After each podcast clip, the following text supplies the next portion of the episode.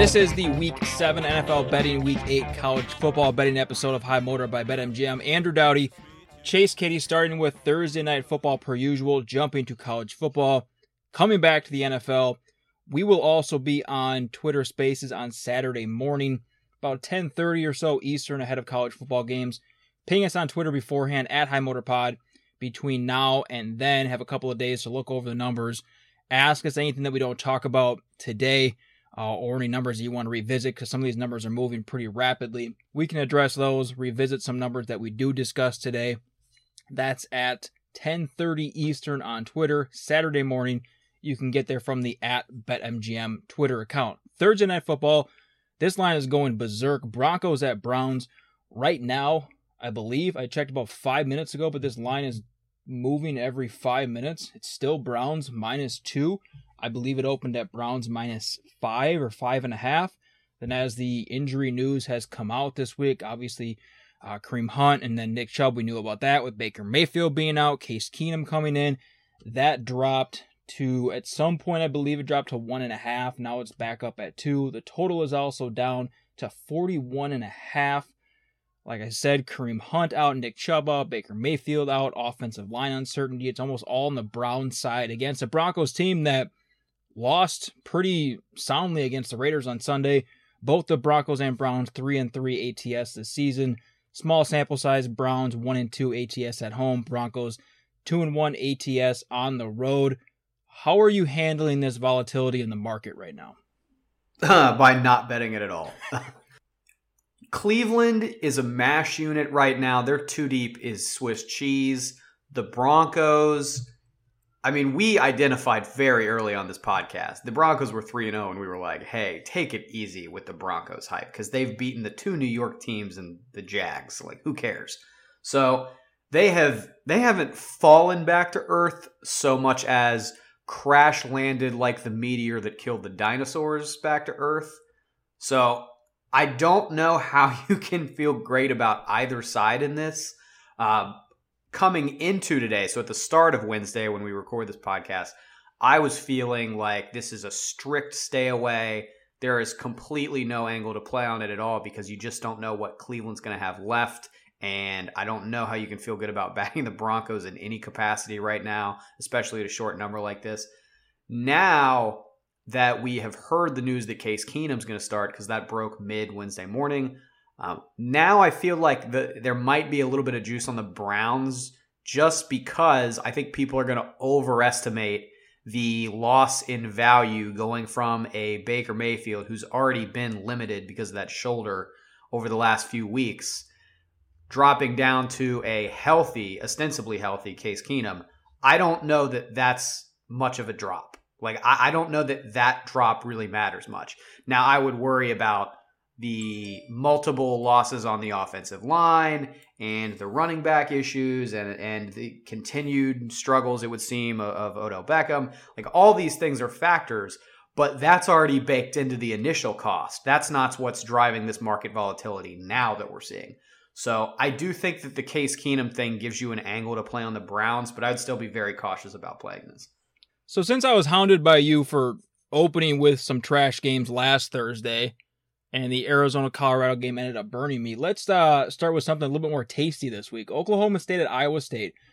Iowa State minus seven right now, a team that has pretty much been entirely off the national radar since that Iowa game. Seems like nobody is paying attention to them. I know that most people are aware they went down and lost to Baylor, which sent them even farther down the national landscape, against an Oklahoma State team with a very public win over Texas. And even though Texas, I don't like playing the game of who won that game versus who lost that game, and credit to Oklahoma State, but it sure felt like Texas lost that game in the second half. They had one yard in the fourth quarter. So a very public win in a lighter week in terms of headliner games. So everybody is aware of what Oklahoma State just went and did to Texas. And I get that Iowa State has had success against Oklahoma State going back several years now, but this seems like a big line to me, almost to the point where it's fishy. Where are you at? Oh, it's definitely fishy. I don't think there's any question about that. Uh, we've got more than eighty percent of the tickets on Oklahoma State plus the points. I mean, this is this is setting up. I, I got D Ms about this game from multiple listeners, so I know that this is fishy. Like, it's not even a question about it. Uh, the the issue is we kind of saw the similar similar trends with the Texas game last week. And, I mean, it seemed like Texas was the right side of that for a little while into that game, but Oklahoma State ends up winning outright. Uh, I don't know where they closed as, but I had Texas at minus five, so they were... I know they were a kind of a in, a in the no man's land space there between three and seven for at least a little while uh, during the course of last week. This is a, a no play for me because I don't, I mean, you can't, what am I trying to say here? It's hard to lay the seven with Iowa State when we think Oklahoma State's probably the better team. I mean, at a certain point, you have to acknowledge that they're undefeated and good. Like, And, and I think we've crossed that threshold. When you're getting into late October and you haven't lost yet and you're playing, you know, a, a Power Five schedule, like in almost every case, like you've probably beaten somebody that's pretty decent. So I think winning at Texas, I think the way they've looked, I mean, in, in some ways, this is the Oklahoma State team we thought we were going to get last year because Spencer Sanders is playing better. And it just looks, I mean, it, that Boise game, like it hasn't always looked great. But at a certain point, they are what they are. You are what your record says you are, right? That's the old truism. So I really don't want to give seven with Iowa State against this team. It feels like Oklahoma State plus seven is just not the right side to be on. So I can't really back either side at this point. The total was curious to me, but I can't say that I've investigated it enough at this point in the week to recommend a play on it. I'd maybe start looking at that under. Uh, but I, I don't know. I, right now, I'm not playing it. The total on that game, forty-seven. I don't think that's moved. At least it hasn't moved over the last twenty-four, forty-eight hours. The over in Big twelve games, so Big twelve conference games, home team, away team, Big twelve. Well, I guess with the exception of the Cotton Bowl. eleven and six this year, the over. They're on pace to have just the second over five hundred record for an over in a Big twelve game since twenty fifteen. So over the last five, six years or so, almost every year, the over has actually been under five hundred. Something to keep an eye on as we move forward here and with that perception that we have beaten to death about Big twelve defenses and whatnot. Let's go to, I want to talk about Pittsburgh and Clemson because Clemson is a team that we have vowed not to talk about in other any other context besides betting. And I just think Pittsburgh is the better team here and three points isn't enough. Pittsburgh, a three-point home favorite.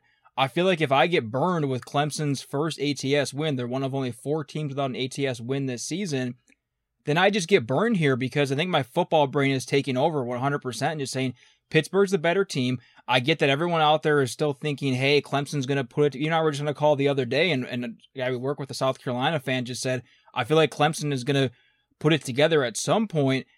I don't know if they are. I think we've seen enough from Clemson against mediocre competition that I don't know if that's even playing a factor in my brain. We've seen a lot more from Pittsburgh. I don't think that Clemson could go to Virginia Tech and completely dominate that game like Pittsburgh did. I know that margin, uh, the scoring margin wasn't dr- as dramatic probably as what that game was.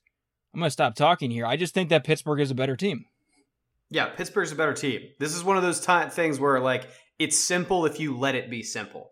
Pittsburgh is the better team. They're playing at home, and you have to lay three. The problem is the same problem we have discussed in the last few games that Clemson has played. When they go to, uh, first it was Boston College, right? They had Boston College in South Carolina, and they were like a fifteen-point favorite. And you're saying, well, I watched them in September, and I don't think they're very good. The offense is a massive problem. The defense is talented, but you know, they can't bail the offense out for sixty minutes. Eventually, you're going to be put in a bad spot. You're going to give up points. I cannot possibly lay fifteen points with this Clemson team. On the other hand, why is Clemson, why is this Clemson team a fifteen-point favorite? Seems fishy, going to stay away. You know what happened? Boston College covered, and it wasn't even close. They were never in danger of not covering that game. So you go to last week. Clemson's playing at Syracuse. They're a fourteen-point road favorite. And you're thinking, why is this happening again? I'm staying away. And you know what happened? Syracuse covered, and it wasn't even close. So, again, we're in this spot. I mean, it's a little different because Clemson is now the underdog. But we're again in a spot where we're like, I mean, come on. Like this, this is an obvious pick. Pitt is the side. Pitt is way better. How is this even a thought exercise? But there's something about just, I'm waiting for the other shoe to drop, you know? I'm waiting for that game where Clemson puts it all together and they finally, like, play and look cohesive and look like the... Not not even... I'm not talking about a national championship Clemson team. I'm talking like an, a good Power five team. Just a good Power five team. That's but isn't what, that what Pittsburgh kind of is? So even if Clemson does that... Wouldn't that kind of put them somewhere near this three-point spread? They, they, if they feel like if Clemson does that, it doesn't mean they're going to win this game necessarily. It just means they're going to be more competitive than I think that they will be in this game. I'm t- I'm going to tell you to bet Pitt minus the three because at a certain point you have to play the number and the teams that are in front of you, and, and I think we've reached that point with Clemson. But if I put my money down on the table and I never see it come back because Clemson wins this game thirty-eight to fourteen, like I won't. I won't be shocked, right? It's because it's going to happen at some point, and you just hope you get off the train before it happens. So I'm going to put my money down. I'm going to recommend you do too. But we all kind of know you're you're playing with fire with with Clemson every week this year. Just every handicap's going to be weird, and there's probably going to be better opportunities. My stance on this game, like I said, if if I get burned by Clemson's first A T S win, then I get burned. I feel like right. That's kind of the same that's thing. What you, you mentioned this with Colorado State on Monday's episode, Colorado State at Utah State, Colorado State, a three and a half point favorite. Apparently they're just a good team now. And maybe that just speaks to how good South Dakota State is getting smashed in that opener. And then Colorado State goes to Toledo and wins. They play well against Iowa, who they played San Jose State and New Mexico, I think since then, maybe. You basically said that if I get burned and the market wakes up to Colorado State at some point, that's just fine. I'm going to keep riding that train. You haven't changed your opinion on this, have you? Colorado State minus three and a half at Utah State on Saturday night. No, excuse me, Friday night, actually. I'm definitely happy I got it at two at the beginning of the week instead of three and a half now. But I, I do think there is something, like the market is, is and, and bookmakers too, just everybody involved in general, is going to be way slower to come around to a change in what's going on at Colorado State than what's going on at Clemson. Like, there's just way more attention paid to one of those teams. So it does kind of make sense that it would take five or six weeks for a marketplace to adjust to Colorado State when they completely change who they are mid-season. That's, that is a different handicap than whatever's going on in Clemson right now. Two more games I want to ask you about before uh, I let you run your card here. Wisconsin at Purdue. Purdue is a plus three... Uh, underdog. I know how much you love home dogs. The total in this game is forty. Kind of the same deal with Iowa State here. Wisconsin has fallen entirely off the national radar, while Purdue had a massively public win, even more so than what Oklahoma State have over Texas. And these numbers have been very, been very steady at BetMGM across the board, other books. Maybe a game that we'll revisit on Twitter Spaces on Saturday morning, see if any signals came in, see if this number moves off of three or if it moves off of forty. Only four teams in the country have an average cover margin worse than Wisconsin. Even with that cover against Army, they're failing to cover by nearly... They covered against Army, right? Or was it fourteen? No, no, no, no. Army covered that. No way. That was what Army was it, twenty, under all the way. What was it, twenty-one seven, the final? twenty to fourteen, I want to say. Was it twenty to fourteen? You're yeah. right. They're failing to cover by an average of nearly eleven points a game. I just think Purdue is a... marginally better team this year than Wisconsin. They've had a lot of similar spots, a lot of similar matchups, not the exact same common opponents. If I'm on a side here, I think it's Purdue. I haven't placed a bet yet. If I'm on the total, I think it's the under because I don't believe what Purdue went and did in Iowa City is what Purdue is. They are nine of sixteen on third down, almost four hundred yards passing. I get that Iowa had some injuries. They're not going to throw for two hundred yards against Wisconsin. Wisconsin has played seven games with a total of forty-five or below since twenty twenty. The under has hit in five of those seven. What do you think of this game? Very weird game. Very weird that Wisconsin, which we've covered their offensive mediocrity this year, mediocre, mediocre might even be generous. Uh, we, we've talked about this team before, so you guys know how we feel about this. The fact that they are a road three-point favorite is very odd. Uh I, I would even say fishy just because I think the, the, the book is out on what this Wisconsin team is this year. They're not all that good. The fact that Wisconsin's a road three-point favorite, that fifty-eight percent of the uh, tickets are on Purdue, but that seventy-eight percent of the money is on Wisconsin, that's enough for me to to think to myself, I don't really understand why, but if I am betting this game, I'm betting Wisconsin. Purdue, I think that Iowa win was kind of fluky. I don't think Iowa's the second best team in college football, but I also don't think they're, you know, they should be losing home games to Purdue. So just kind of a weird, fluky game, letdown spot for Purdue, the sharp money. All of this points to Wisconsin. So for me, I doubt I'd end up playing it, but for me, it's Wisconsin or pass. Let's talk about Mississippi State Vandy, huh? Yeah, let's talk about it. Sure. This one opened at twenty-three. Mississippi State, a twenty-three point road favorite.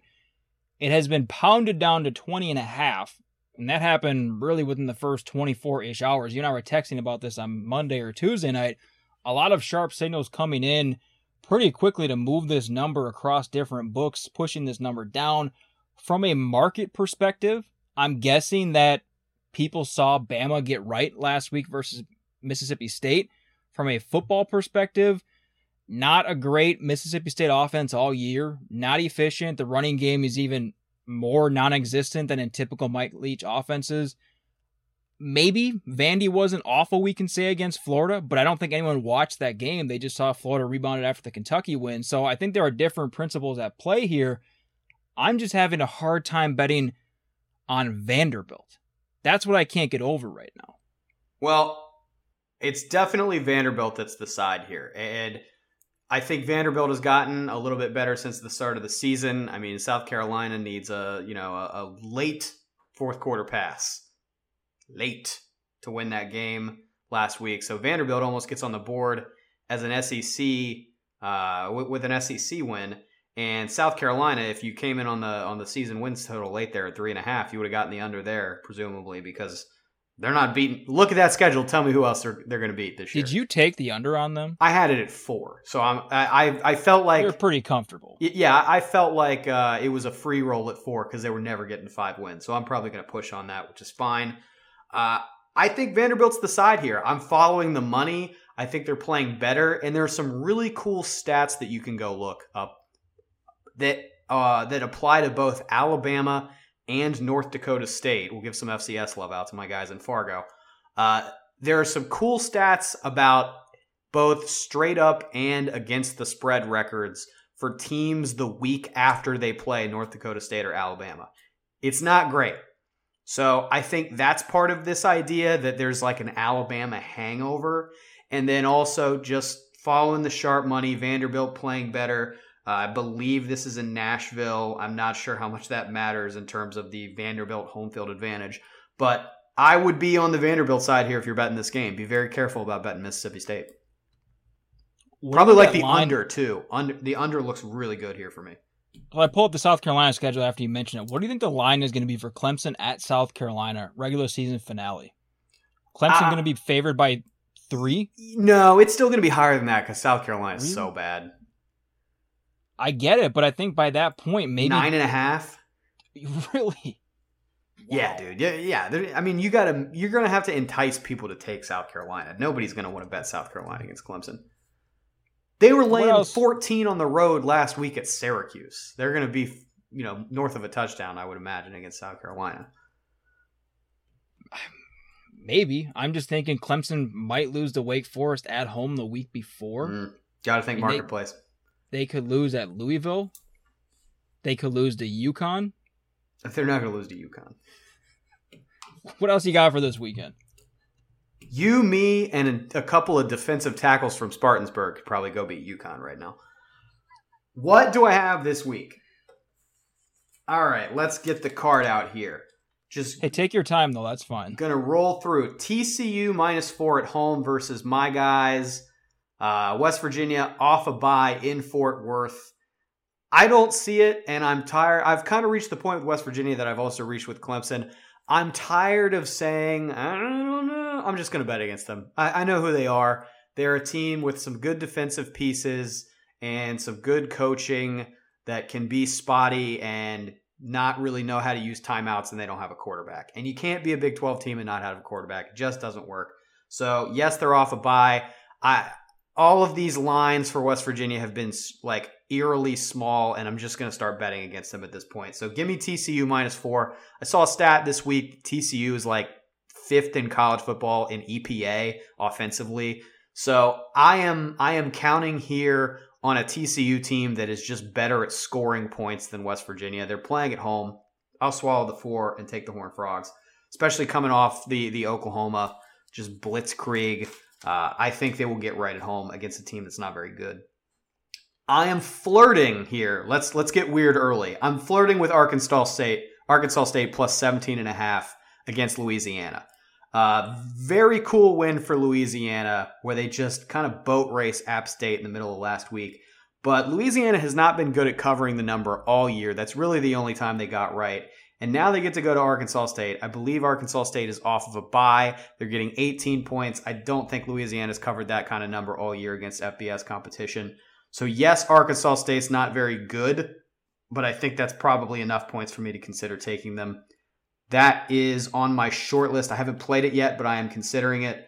Also want to say that opened a little higher, maybe around nineteen, so I think the Sharps are with me as well. It's also a Thursday game. Yes. Heads up on that one. Fourth, well, we have, we were going to talk about Coastal Carolina, App State, but that's tonight, the night we're recording. Wednesday, four Thursday games: Louisiana, Arkansas State, Tulane, S M U, F A U, Charlotte, San Jose State, U N L V, and then four more on Friday. So if you have any of those numbers, make sure you're not looking at Saturday morning to bet them. Yeah, there were a ton of game uh, teams that were off last week, so you're going to see a shitload of weeknight games this week. Wake minus three at Army. Very interesting game. I like the Wake side of this, okay? Uh, no no Service Academy slander here. You know I, I like Army from time to time. We even talked about ta- why you might take Army last week, why you should have taken the under in the Army-Wisconsin game last week. I like Wake here, though. First of all, better team. I think offensively they can outrun Army.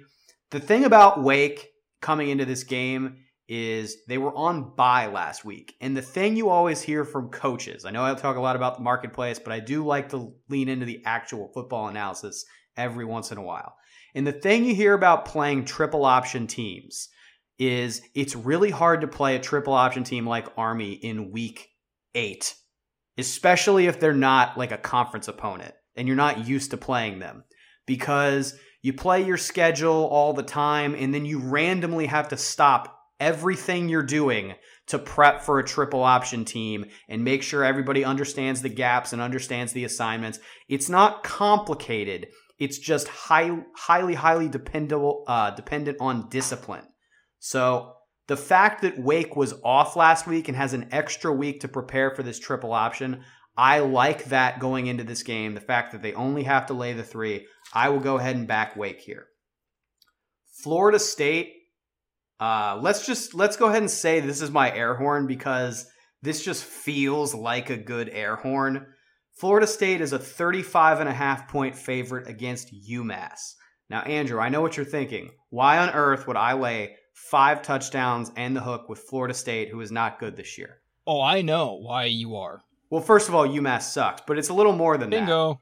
Well, it is more than that, though, because you still have to cover five touchdowns and the hook. And, you know, not everybody can do that. So you're not loving Walt Bell getting a little revenge against Florida State. I think Florida State has played a pretty solid last month of football. And they're the, one of these teams, not quite on the Colorado State level, but you saw what happened to them early. They were kind of an early punching bag in terms of what people were saying about them and how they were being discussed in the media. But they've quietly put together a nice middle section of the season. Uh, they recently beat North Carolina. Not that that's some great accomplishment like we thought it would be at the beginning of the season, but still it was a nice win. I believe that was in Chapel Hill. So I like them to come out of this bye, play a really shitty team. They're feeling good about themselves and just, just whip these guys. Just absolutely drop, you know, fifty-five, sixty points on them. I think they're going to come out feeling good and lay a big number here. So I will lay the thirty-five and a half. Uh, in that same vein, new quarterback. Do it. Do it. In Norman. Do it. Gotta lay the thirty-nine against Kansas. I think it's man. in Lawrence, though. I think it's in it's Lawrence. It's in Lawrence, but I'm saying that there's a new quarterback Got in it. Norman. And have to lay those points. Gotta lay the thirty-nine against Kansas. This could be like seven. This could be a J M U Rhode Island game. This could be like eighty-four to seven. Yeah, I mean, I said I was going to fade Kansas every week. I didn't do it last week for whatever reason. I would have won comfortably with Texas Tech. So let's let's hop. I'll hop on the horse with you, because this team has looked competent for about two separate halves of games against Coastal Carolina and Duke. I think asking them, it's still at thirty-eight and a half, right? Asking them to make this a fifty-two to fourteen game, I don't think people realize how big of an ass that is. I don't know how you could possibly take Kansas. If you're not going to bet this game, fine. But you, you cannot possibly you take Kansas. You cannot be on the Kansas side. They can't throw the yep. ball. They can't rush the passer. Things that might be a tad problematic against Oklahoma. If this was forty-two, I would still take it. What's the number you wouldn't? If you get north of forty-two, that's that's where I usually uh, stop getting involved unless it is a very specific uh, J M U veteran quarterback against a non-scholarship team. Like that's that's kind of the only time I play big numbers that are north of forty-two. What else you got? Are you done with college football? Nah, uh, Penn State minus the twenty-four against Illinois. I'm thinking about it. I'm not locked into it yet, uh, but Penn State, I think, can cover this number. Uh, Illinois, just they they haven't been impressed. I tried to back them a couple times after that Nebraska win. They've let me down multiple times. They looked absolutely dead at the wheel in that Wisconsin game. Uh, Bielema had some some comments about his offensive line recently that, Uh, I mean, I'm not going to pretend I know what the temperature is in the Illinois locker room, but I would not be shocked if uh, if people were unhappy. So uh, that is uh, one I've got circled, and I'm thinking about. How about interesting interesting game for you and I here? Uh, your preseason Pac twelve darling against my preseason Pac twelve darling. Oregon at U C L A. I was a little surprised to see U C L A favored in this game. And this is one where it opened in, in different spots at different books. Uh, I, I saw, you know, a couple opened up Oregon as a short road favorite, which is what I would have assumed. Some opened it as a pick. Some just went straight to U C L A minus one and a half, and it's kind of now congealed around this consensus minus two number. What's your take on this game? I'm curious to hear uh, your your Oregon side of this. Has the only time Oregon has looked good this year than against Ohio State. It kind of feels that way. Because, yeah. like, even if you're... The Cal game concerned me way more than the Stanford loss. Yeah. I mean, then again, I'm just generally higher on Stanford, but what happened at the end of the Stanford game kind of seemed like a free comeback situation. But, and I get that Fresno was good, but they didn't look that great against Fresno. I have no idea how they looked against Stony Brook. Not a Not clue. forty-eight to seven. Don't know how good they looked. They didn't look good against a horrific Arizona, horrific Arizona team. They didn't look great against Stanford, didn't look great against Cal. I mean, talk about we just need to accept what they are. I think I was off. I think I still have a good chance of hitting the over on nine here, but I don't know if I'm going to take a side here, but it it's definitely not going to be Oregon. I can't trust them at this point. I think I'm on the U C L A side of this. I think I'm going to play it. Uh, Minnesota, minus five, kind of a weird number. Hosting the Terps, so the Dirty Birds up in Minnesota. Super weird game. Don't have a feel for it at all. Uh, Maryland, it feels like, it felt like they were sort of like an early darling. Not that different from a couple years ago when they, they what are they? I think they Beat scored Syracuse, like I think. Yeah. one hundred twelve points against Georgetown a couple years ago or something crazy, and everybody was like, oh, look out. And then they went oh and ten. Um, It feels a little bit like that this year where they have a nice start. They beat a West Virginia team that we now know, not that good. Uh, they boat raced some F C S school probably, and now it's just like, I don't know when the last time they played a competitive game was. Minnesota, I don't have a feel for Minnesota at all. They they had a couple of weird games there in the middle, but like I thought they looked pretty decent against Ohio State. I think they've looked pretty good the last two weeks. That's another one where I kind of want your take because you're... You know, not like you're Captain Gopher or anything, but you are in Minnesota and you're, you know, at least more knowledgeable about what's going on there than I probably am. I can't remember the last time I bet on the Gophers. I think starting with P J Fleck's first season, that was twenty seventeen, there's just been a lot of, even when they were super good in twenty nineteen, they should have lost all of their non-conference games. They should have lost to South Dakota State. They should have lost to Georgia, Georgia Southern. They should have lost to Fresno State. So this is just a team that has routinely... I think they're a better team than Maryland.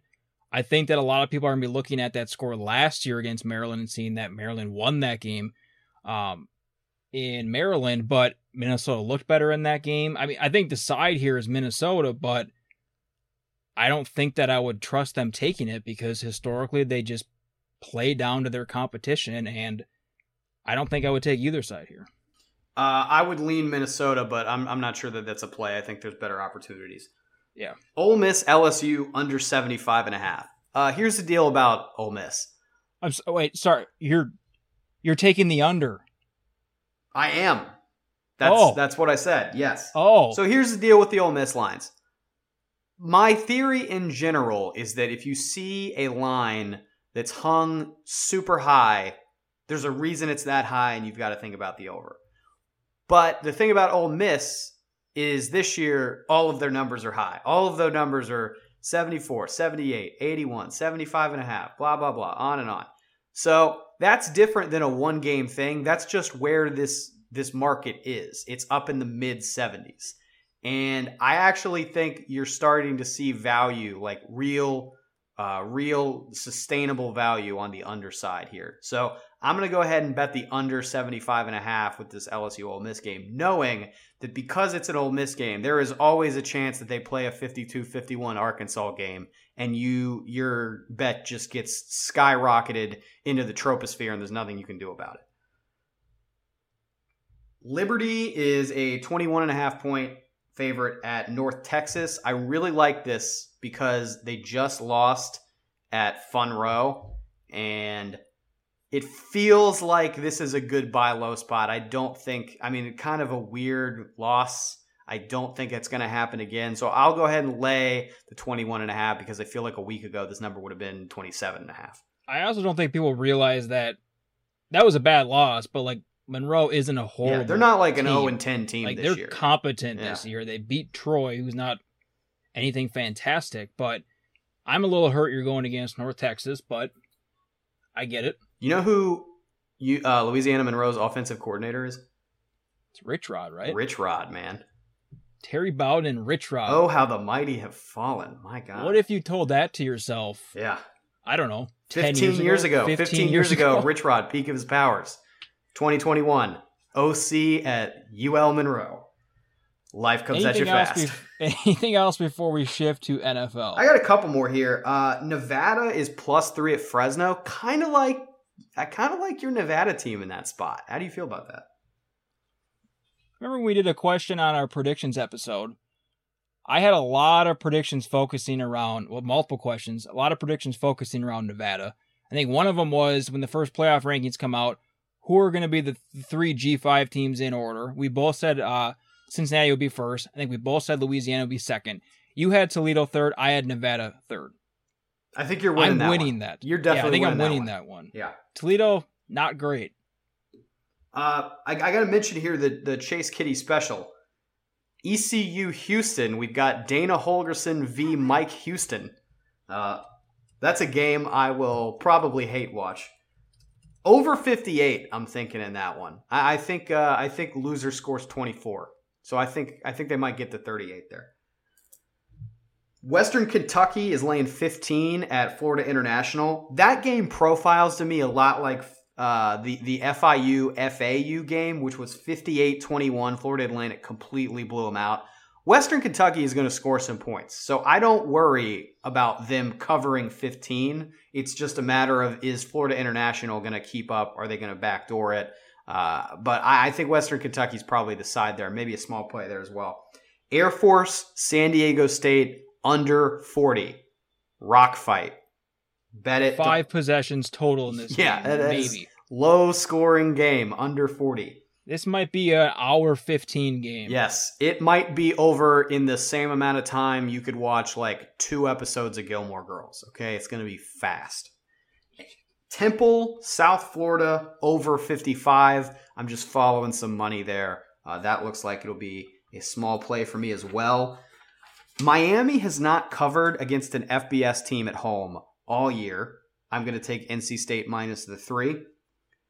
Oregon State plus three at home against Utah just feels like the right side. There's some sharp money there as well. Oregon State's off a bye. Kind of a letdown spot for Utah after they get the big win over Arizona State. Uh, this is definitely a letdown spot. I do think you've got to give a little bit of respect to Utah, though. I mean, not like three-point road favorite against a competent team respect. But Utah, I mean, Are they not in the driver's seat now for the Pac twelve South? I mean, that's something probably nobody this side of the Mississippi is talking about. But why would anybody, any side of the Mississippi, be talking about the Pac twelve South? I mean, or the so, entire somebody's got to win it. I get that, that. Yeah, there is East Coast bias. I get it. The whole Christian McCaffrey Heisman thing. Got it. But you do it to yourself. Sure, but we are a couple more. I mean, it is not, it's still within the realm of realistic possibility that Oregon is a playoff team, right? That's not totally crazy. And if they're twelve and one, or I guess I should say, if yeah, they're we don't need to do that. Yeah. If they're we'll eleven and one going into the championship game, it's going to matter who the, the South is. Are we doing that right now? I'm just saying it's a it's a relevant game because it could kick the South further into chaos, and I think it might because I like the Oregon State side. Uh, A and M, South Carolina, under forty-five. We talked about that on a work call the other day. I am going to bet it. And, of course, got to end here. Ohio State is a twenty-point favorite in Bloomington, Indiana, and I believe I've already made a pick on that game.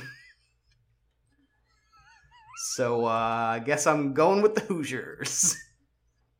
I think you're getting good value on the money line now. Yeah. seven hundred.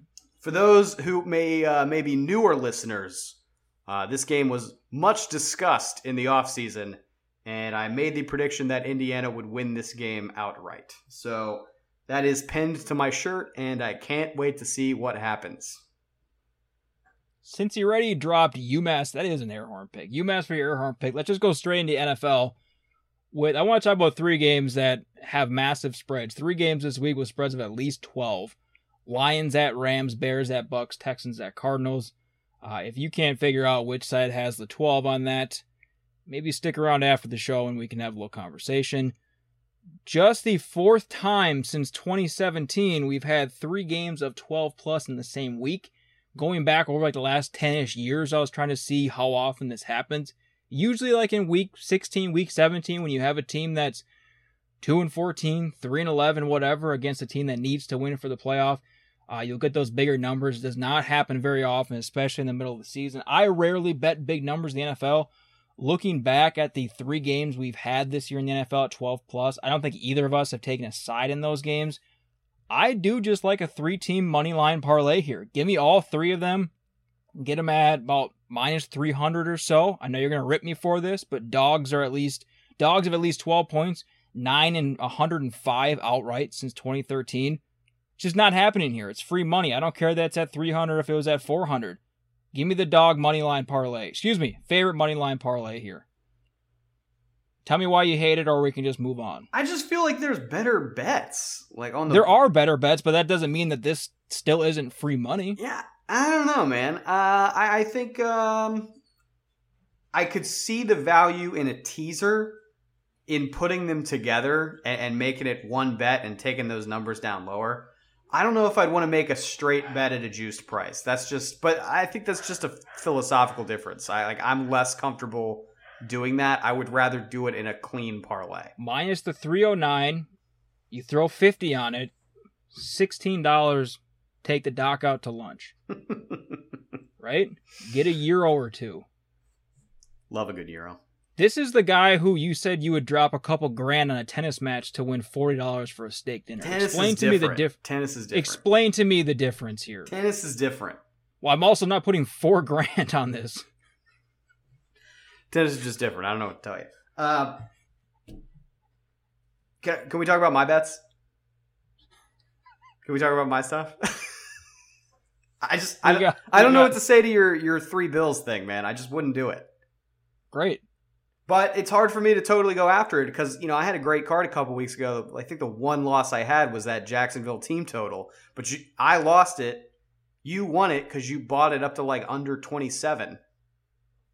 Yeah, I think it was at minus six hundred, and you're just blasting me for that return. But then again, you would have been screwed if Trevor Lawrence gets into the end zone on fourth and one at the end of the first half. So, in your defense, though, I had Alabama money line against uh, A and M, and they get minus nine hundred. How'd that go? In about forty-two different money line parlays.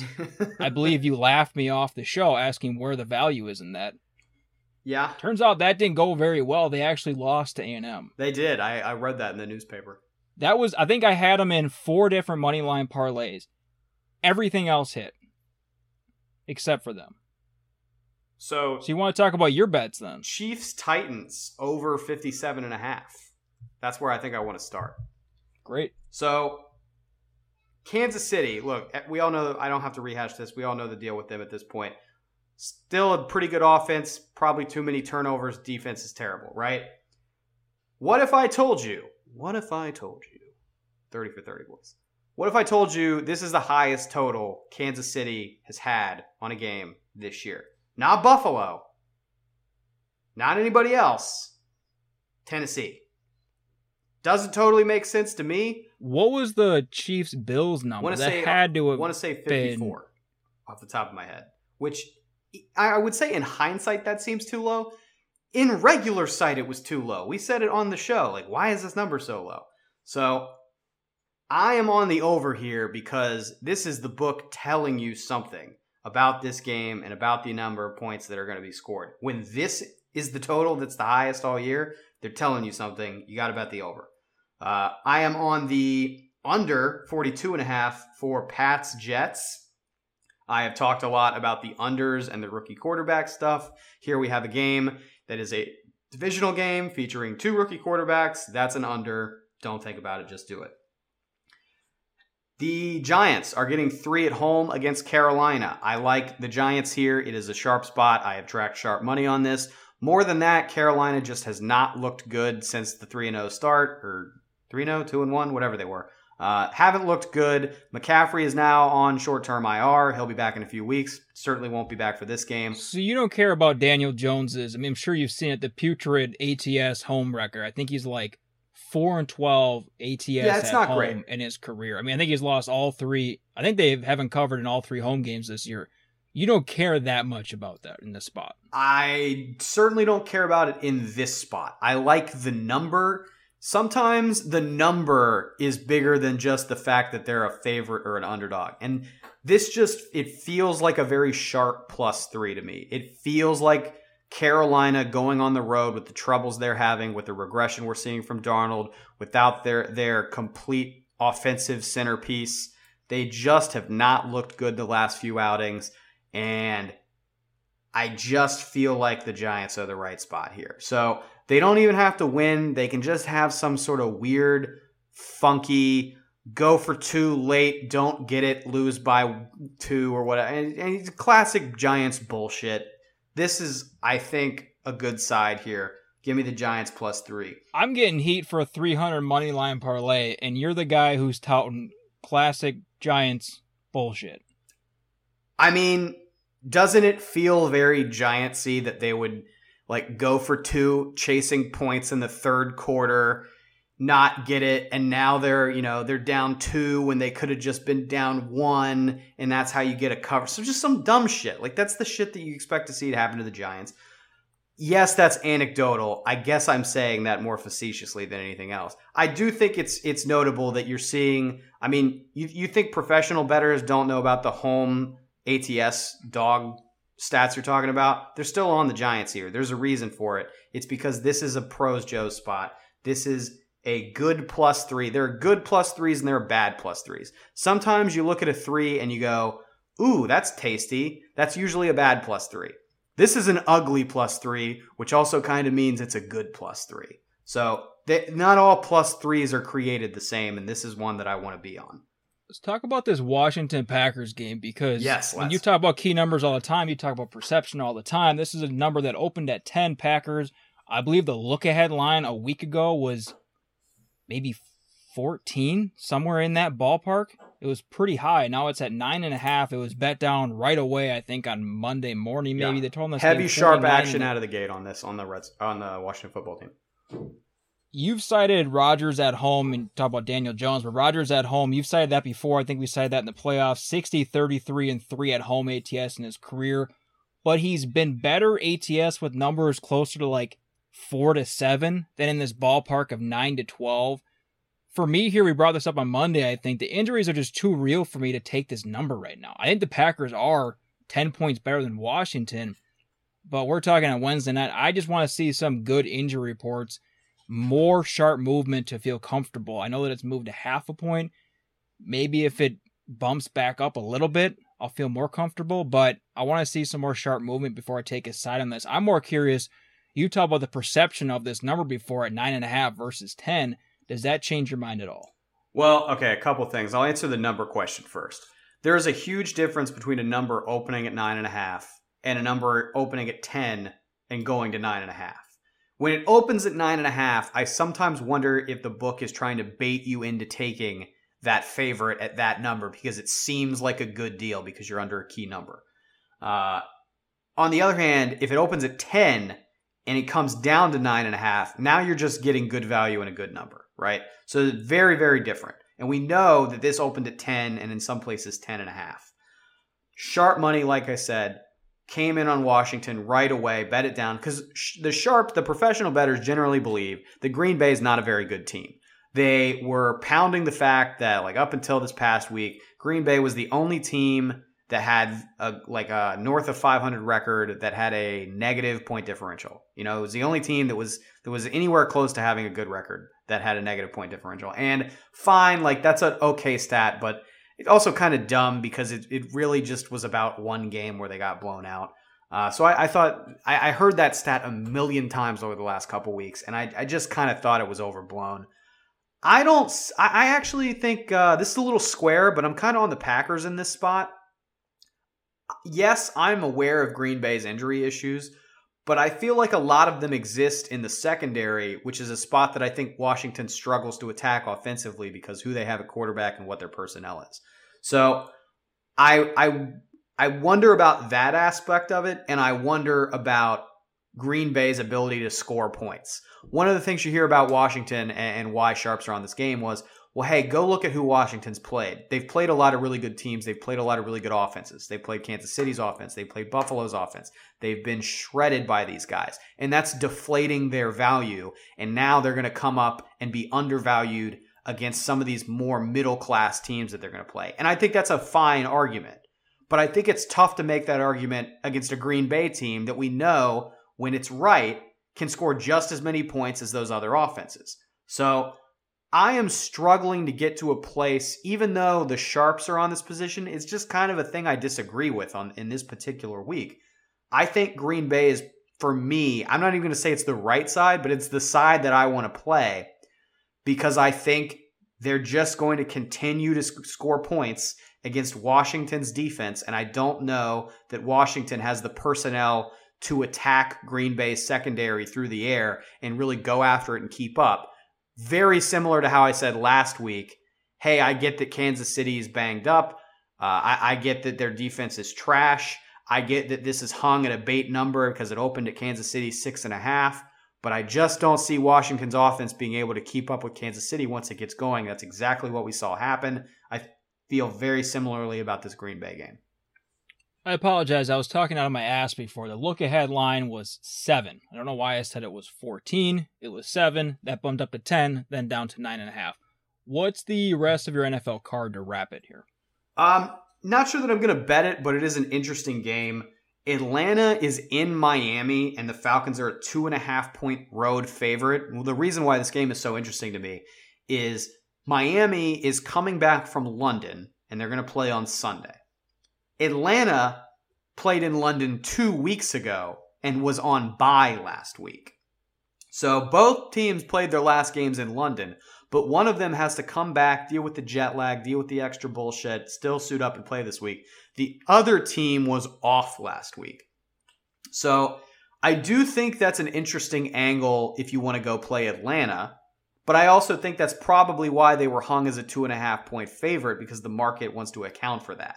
So I'm not sure how you want to piece those together. Uh, I, I'm not sure how you feel about Miami after they lose that Jacksonville game. I mean, Miami has some real issues. I think they have, I'm not sure they've underplayed to their talent necessarily because of the injuries they have, but I certainly feel like they've undercoached to their coaching talent. Do you feel like the Deshaun Watson news, so that came down uh, Wednesday afternoon, somebody reported that a trade between them and the Dol- the Texans and the Dolphins is imminent or whatever language. And I get that that's kind of been in the works for a while, but does it feel like desperation? Because we don't even know if, if he gets traded, if he's going to even play in Miami. Or Miami just doesn't even, they don't care. They're just going to play him anyways. They don't care about the reaction to playing a guy that has, what, twenty-plus lawsuits? Like, is there a, a piece of desperation? Because it sure feels like the wheels are falling off. It sure feels like that. I don't want to get ahead of myself, but Brian Flores is kind of going out the door at this point. Um, I don't, I'm not ready to say that about Flores at all, but I, I do think it's a weird personnel move because, and, I, and I'm strictly going to talk about the football part of this. Okay. Um, obviously the other stuff is way more important, but strictly from a football sense, I don't understand why once you're one in five, like you're, you're probably not going to come back and make the playoffs.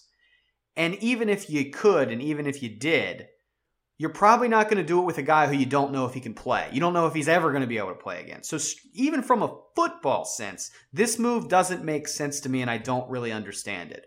Now, if the trade is for, like, you're you're really, really buying low and just hoping something works out later on with him, again, in his ability to play, not speaking to any of the other stuff, then I, I would understand the move, like stockpile the talent because they don't make a lot of Deshaun Watsons, but it just doesn't make a lot of sense to me, particularly in the context of this year. So that, I mean, I, that's what I would probably say about that. One note on that. So you said, I wanted to look it up. You said you're probably not making the playoffs at one and five. Over the last, so since nineteen ninety, one hundred eleven teams have started the year one and five. How many do you think of those made the playoff? Out of one hundred eleven? Two. Three. Yeah. I mean, it's not happening. It's basically not happening. So it is odd to me. Like, I think it's, I think... it's nice for them to acknowledge, hey, we're not sure this Tua thing's going to work. Like, sunk cost, let's just move on. Let's not let's not try to fix it. That part I agree with. I just, I'm not sure why you would try to fix it with, you know, a, a distressed asset in that particular situation. That doesn't seem, that seems like a bad move. This is bizarre. So the, yeah. the three teams that have done it have been twenty fifteen, twenty eighteen, twenty twenty. So from nineteen ninety through twenty fourteen, nobody did it. The Chiefs did it in fifteen, Colts did it in eighteen, Washington did it last year. Yeah. It That's makes sense bizarre. that Washington did it last year. Yeah. yeah. Um, All right. What else you got? I got a couple more here. I'm flirting with Chicago plus the big bundle of points at Tampa. Not sure if I'm going to take it yet. Um, Tampa, I mean, I don't like that they have the extra prep time here, but Tampa covering a big number like that. I mean, Chicago beat them last year, and I know, you know, that feels like a lifetime ago, but it just feels like too many points to give a Chicago team that obviously has had some some pretty public-facing issues with Justin Fields and the coaching staff and everything. They were playing for a divisional leave last week. So they don't suck. Uh, the defense is fine. It just feels like too many points to give Tampa when they have the injury issues that they do. Two plays I really like uh, and, and are definitely on my card.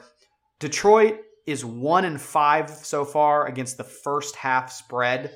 Uh, they have covered some numbers this year, but they always make like late comebacks to sort of get within the window and cover a number. I like the Rams minus eight and a half on the first half line this week. Uh, and, and I want to say that the, the first half under in Detroit games is like five and one as well. So you might look at the under too, but I, I, for this particular matchup, I might stay away from that just because Stafford and that offense might go berserk in the first half and score twenty-eight points. And it might be like twenty-eight to three, and then you're just out. So I would, I think I would stick to the first half spread, but the under is an option there as well. And then the this Philly Las Vegas game. I mean, cool what Las Vegas did in Denver last week, but I, I kind of like the Eagles side here. Uh, I think that they are going to be overvalued because of the situation they came through and got that cover, got the outright win. I am not convinced that this is a four and two solid playoff team yet. And if this goes to three and a half, I am going to bet it basically immediately. So I like the Eagles there to cover as an underdog against a team that can be a little bipolar. And I'm not, I'm not convinced they're the same team week to week. I think the Eagles are the good spot there. Twitter Spaces Saturday, ten thirty Eastern, BetMGM Twitter account at BetMGM. Hop on, send any games before then. Again, we'll revisit some of the college football numbers, look at some new numbers, ten thirty Eastern, at BetMGM on Twitter. And then we're back on High Motor by BetMGM on Monday. We'll open with Monday Night Football like we usually do. I believe it's Saints at Seahawks. and then react to N F L Week seven, College Football Week eight. Probably have a little bit of playoff conversation because those first playoff rankings are coming out the following week. Thank you for listening to High Motor by BetMGM.